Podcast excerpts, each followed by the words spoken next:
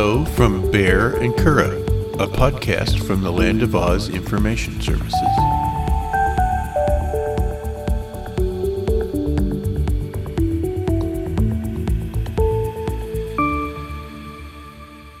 I love you, Curadh. I love you too, Baehr. This is episode 55 of the Baehr and Curadh podcast. We're going to talk about technology.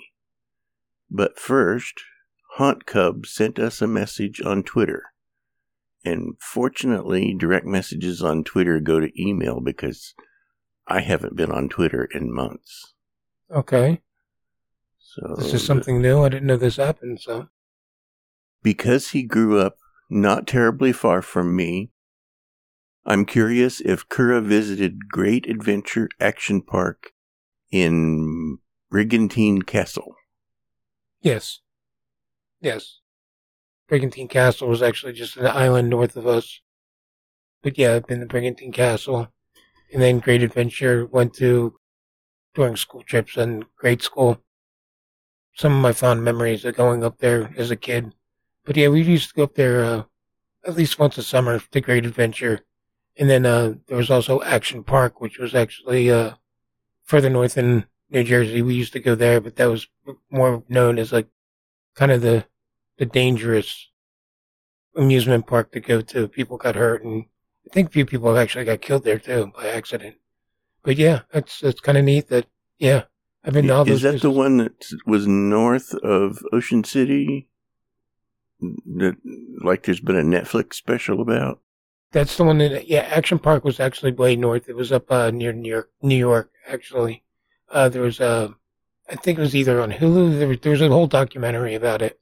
It was on Hulu or Netflix about uh, how dangerous it was. And yeah, I have a few. St- I got I got pretty banged up there on a.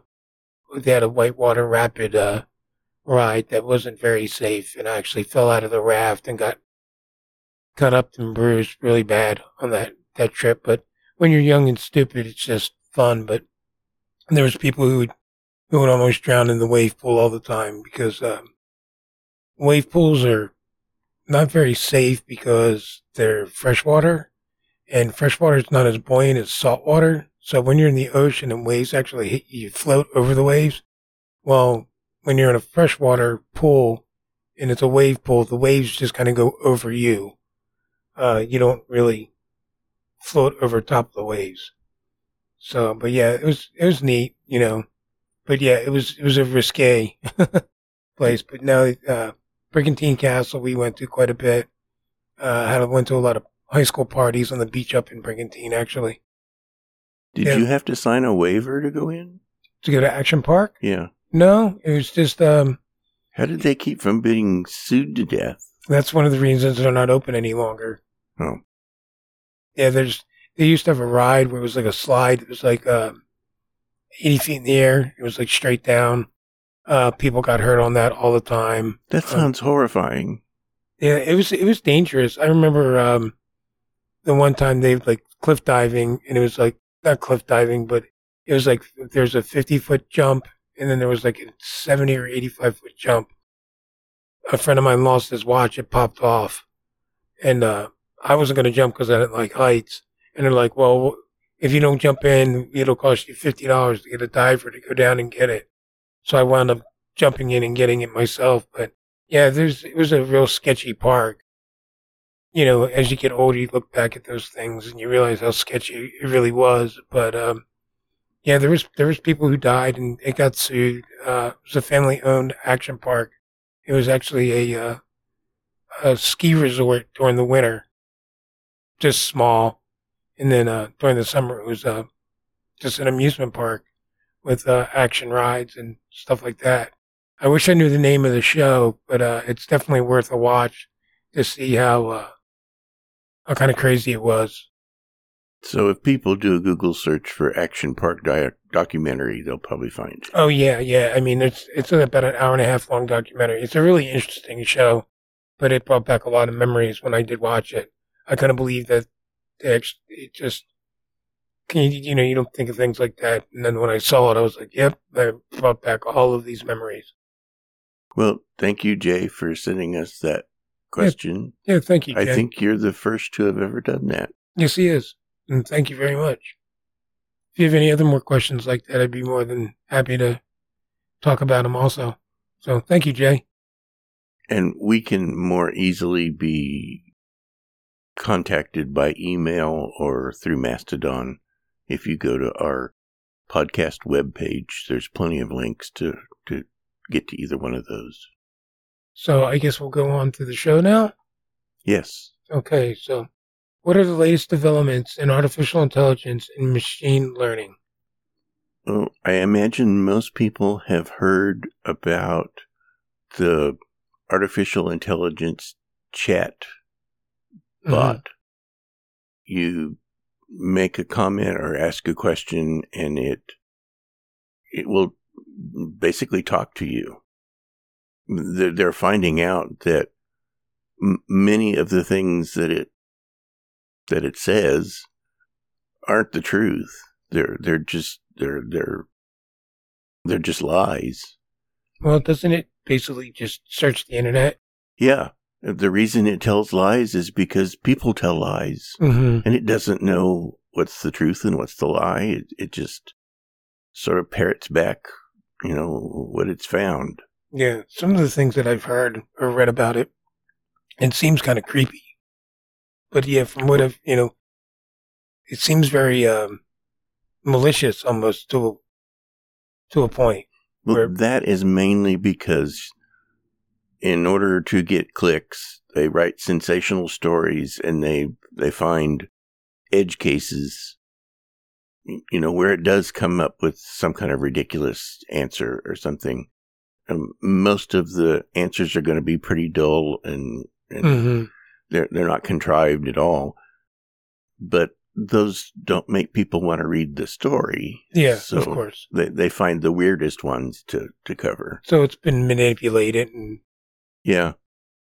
I have on occasion used it to come up with questions. We we decided we we want to do a topic on a on the podcast and I ask it for some suggestions of questions and most of the time they're spot on. yeah, It- I think it's fascinating. it's an enormous help in that regard as as Well- long as you're not trying to consider something the truth you, you need to you need to investigate Yeah. Well, it's pretty fascinating just in general because I mean, it pretty much uses the whole world web for all of its information, doesn't it? yeah So I mean, they can pick up on things that aren't true, that aren't factual, and put those into. I guess it's information that it gives out then too. and there is a version where you describe a scene and it draws a picture or, well it, it makes a picture some of them look like photographs some of them look like kindergarten drawings Hmm. a while back when it, be- before it became popular, I went on and had it generate all kinds of pictures of different topics that we could use on the podcast. And I saved them. And those are pretty much all the covers for our episodes are all generated by artificial intelligence. Oh, that's pretty neat. I wasn't aware of that. They're, they're very colorful. So, you know, I, I like the rainbow colors. So they're pictures. You know, if you say, I want a rainbow monkey, it- it'll come up with one for you. Oh, cool. How is 5G technology impacting the way we use the internet and connected devices? Um, from what I understand, it just makes it quicker and faster. But I'm probably way off on that. Well, it's it's internet like you get on your phone, Okay. but it's fast enough that you could use it on a desktop computer. Okay. I really don't think people are getting into it the way they thought people would. Uh, I mean, people definitely want faster internet on their phones, but when they have to jump through hoops to do the same thing on their desktop computer, I don't think they're doing that. Okay. In fact, um, our internet provider is a cable company, and lately they've started running commercials saying if you have 5G, you basically have mobile internet and not real internet, which you can't argue that's true. But then they also run commercials that they themselves are getting into 5G. Yeah. So It's they're they're they're bad mouthing it, but then turning around and selling it at the same Yeah. point. yeah, Yeah. that sounds like America, doesn't it? Oh yeah, yeah. I I know exactly what commercials you're talking about too. And then isn't the million million moms march um, kind of protesting it because of the commercial, because of the music being used in it? Oh, Million Moms is uh, just from the name alone is is a lie. So Oh yeah. I I don't want to go there. Okay. All right. What are the most promising applications of blockchain technology? I would imagine most people don't even know what blockchain technology is. I have no idea. And that's why you're going to be talking the most during this podcast. it's a way of authenticating without any kind of centralized server. Some cryptocurrencies started out using uh, just blockchain. I, I don't know. There's nothing inherently wrong with cryptocurrency, but so many scammers have used those terms to bilk lots of money out of lots of people that now it's the, the, the whole industry has a black eye. Hmm. And I think it will take a long time before they ever recover from that. Well, a lot of them almost, it looks like they're turning out to be almost like Ponzi schemes, aren't they? Yeah. That's and, too bad. and a lot of the people who want an alternate currency are, they want it because they're doing something illegal that they can't get on real, you know, American tender. So, I mean, it's, it's definitely got its challenges. wow. Yeah, because I mean, a few years, a few years back, it was going through the roof. And and for things like identification like your the the ID of your cell phone or your voice print or your, the way your your your face print all those things would work well in blockchain technology but because it's got such a black eye I, it'll be a long time before they get any practical uses Hmm. how is the internet of things changing the way we live and work Oh, I think it's changed everything. Everything.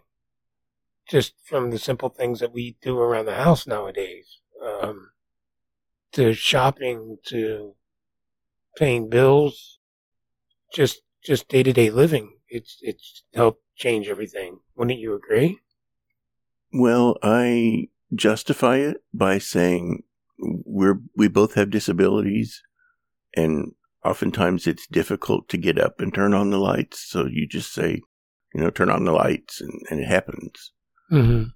That that is how I justify it, but I think in reality I just like living in a Star Trek future where you can say computer turn on the lights and No, it, yeah, it I- I- Yeah, I, I mean, like you said, we do have disabilities, but we we're not that disabled where we we're not confined to wheelchairs with automated voice messaging and stuff like that. Like we don't have ALS or anything like that, but you know, it is kind of nice to get up in the middle of the night and and tell Alexa to to turn on the the bathroom light or or accidentally tell it to turn on the bedroom light and wake you up in the middle of the night.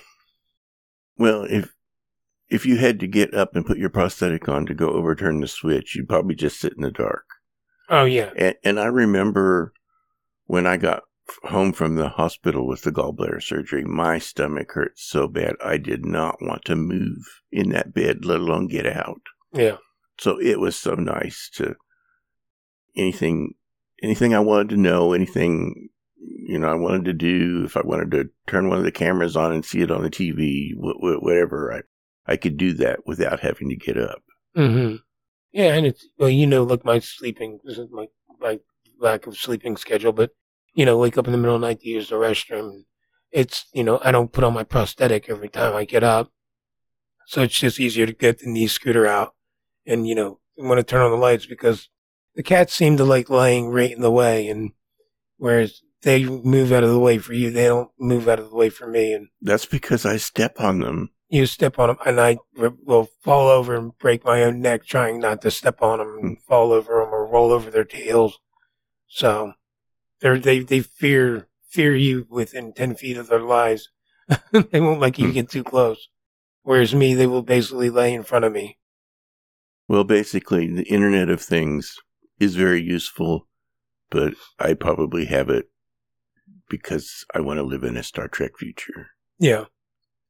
What are the implications of quantum computing for cybersecurity and encryption? Okay, I happen to know the answer to this question. I'm glad you do. Um, quantum computing.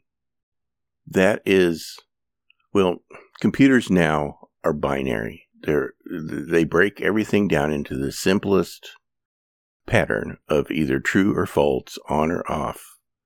And if you do enough true or falses or enough on and offs, you can, you can encode anything. You can make any program to do anything you want if you just break it down into small enough steps.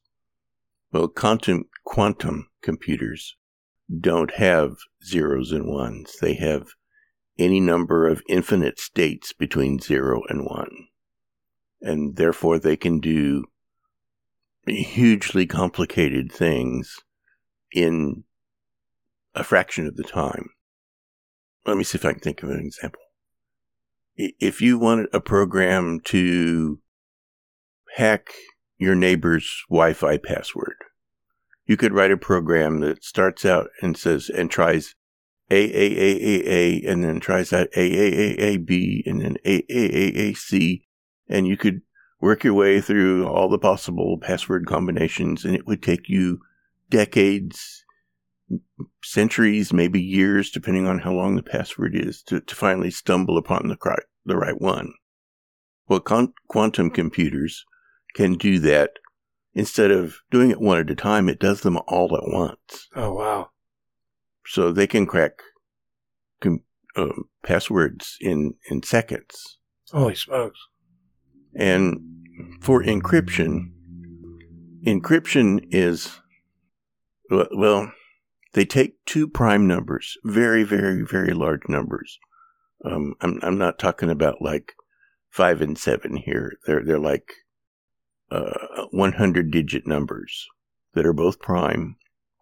And when you add, multiply them together, you get another prime number.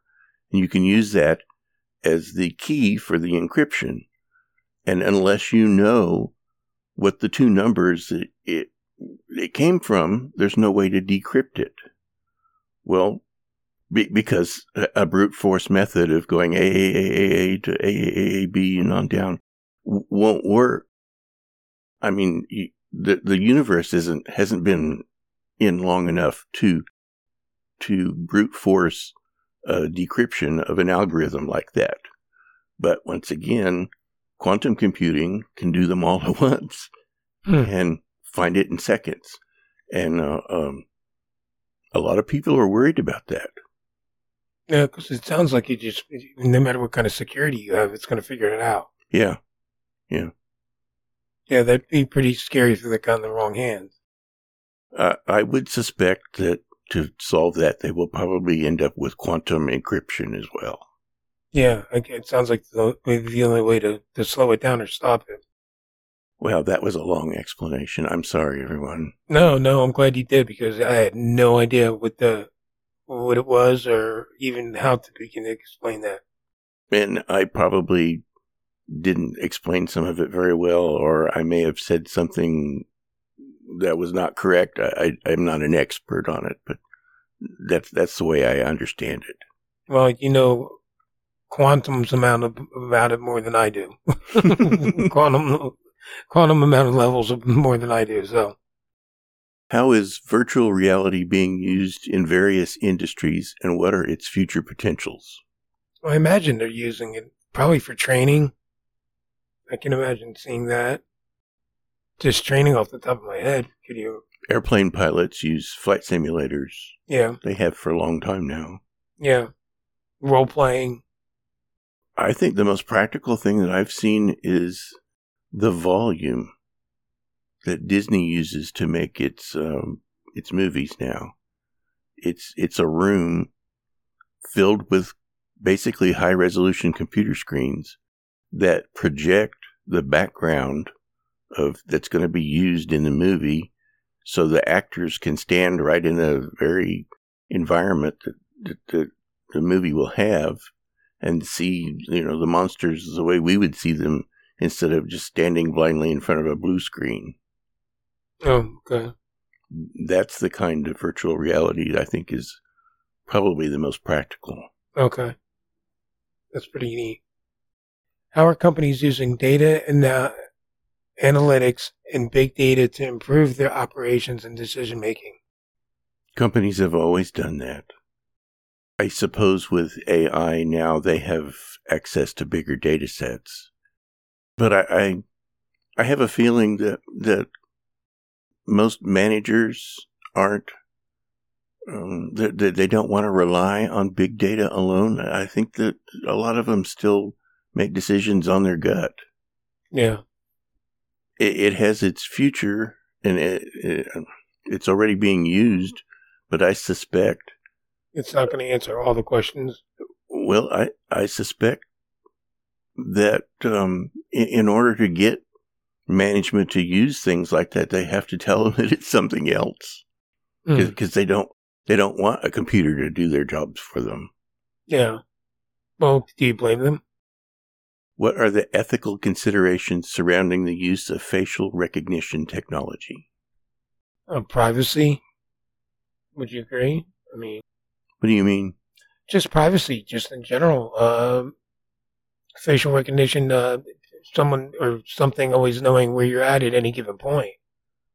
That's a technology that's been around for a while. Oh, I know. But wouldn't that be facial recognition?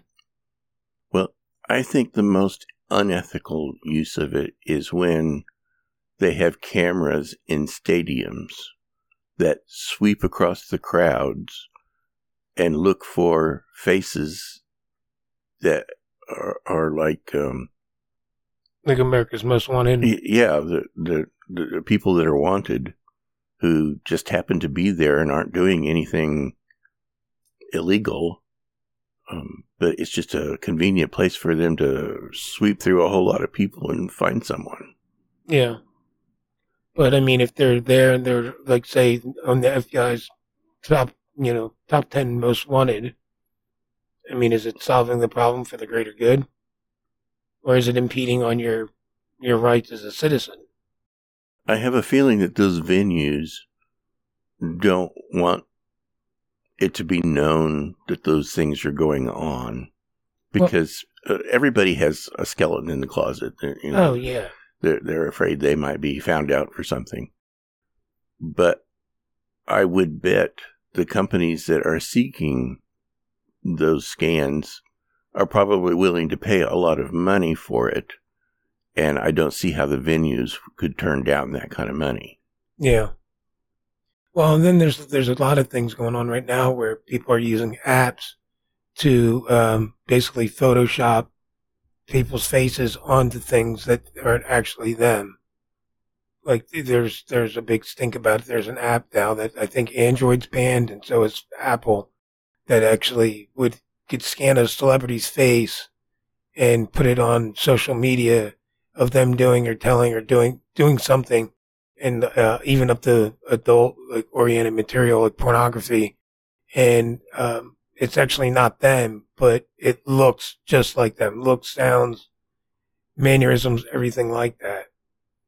I don't think banning it is going to help whatsoever because the people who can afford to do a good job of that are not going to be ethical about it. No no none whatsoever and just because, you know, you can't get the app on your phone doesn't mean that they're not going to get it some way. Mm-hmm. Criminals are maybe not ingenious, but persistent. Yeah.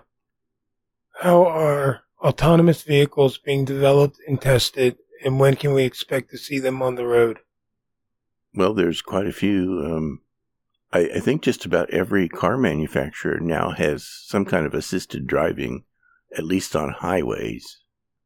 I know our car, it has lane departure alerts and it has uh, cruise control. So theoretically, it could do that for us if, if we wanted. Uh, yeah. They, they, just don't, I don't allow it for some reason. I, well, it doesn't Tesla say that they can actually drive its own car from point A to point B without. I'm not too sure. I know that it can do highway driving. I'm not too sure about, you know, around town, but I, I'm no expert on that. I still don't. I man, you know me. I don't like using cruise control. Let alone, I can imagine getting into a car, even if it was on a highway, and being like, okay, let's go to Kansas City, and then just have the car drive up there and me sleep, or you know what I mean, not being partic- paying particular attention while driving 70 Hmm. miles an hour up there. I, I just don't. I wouldn't be able to trust the the yeah, system. and I, I, I suppose uh, if they if they restructure the highways to have sensors and things, maybe it would be safer. I mean, I, you could be see you wanting to read a book while you were driving, though. Um, not if I'm driving. I'm pretty. I don't know. I, you know me. I like I said, I don't like using cruise control because I don't feel like I'm in control of the car. Um, and I know that you you live and die by it. Yeah, I use cruise control around town, even.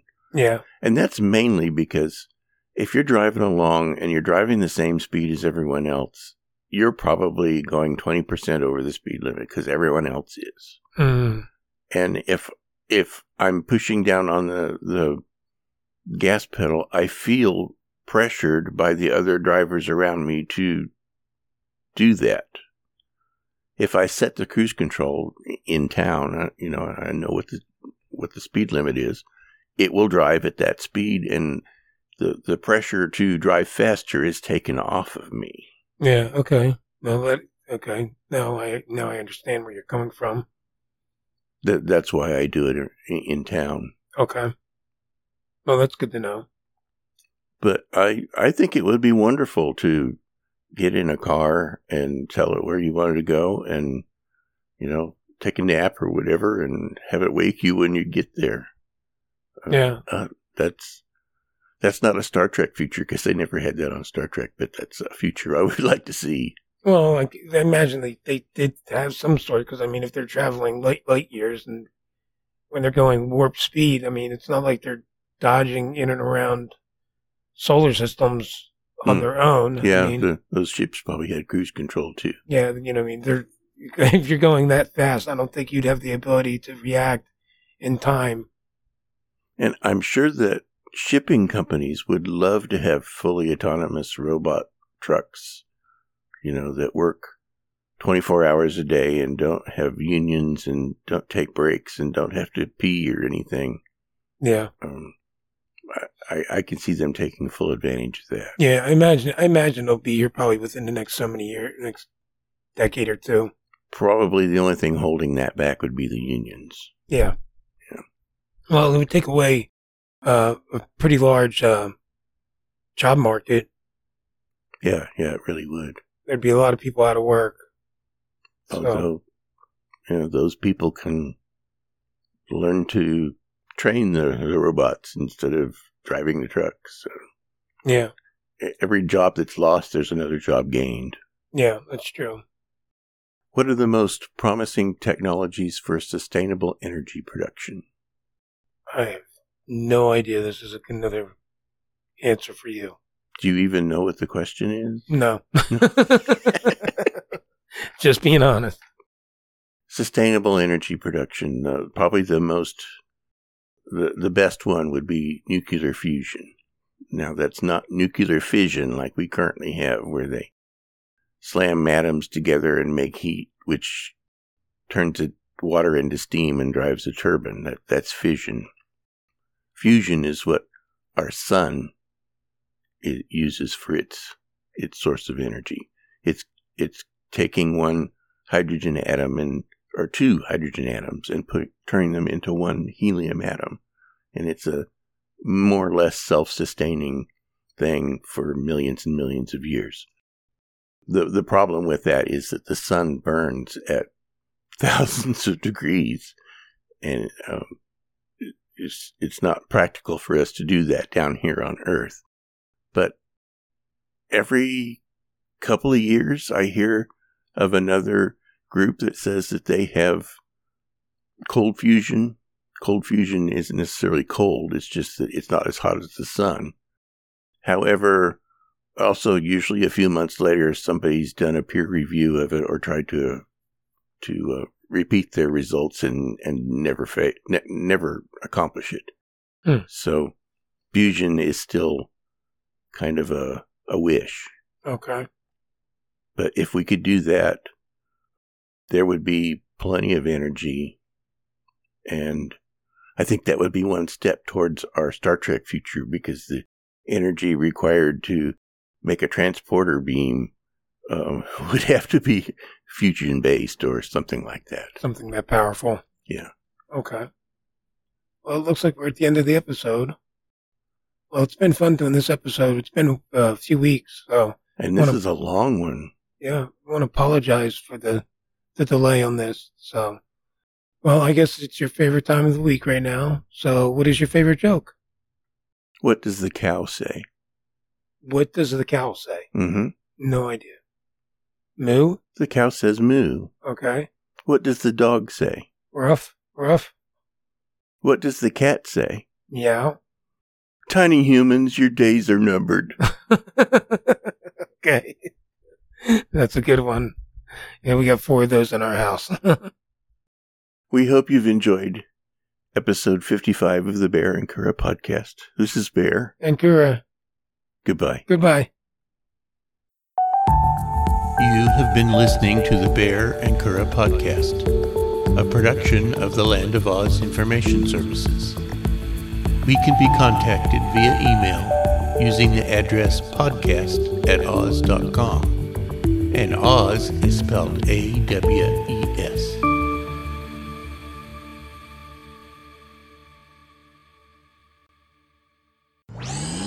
This show is part of the Pride 48 Network. Find all the best shows under the rainbow at pride48.com.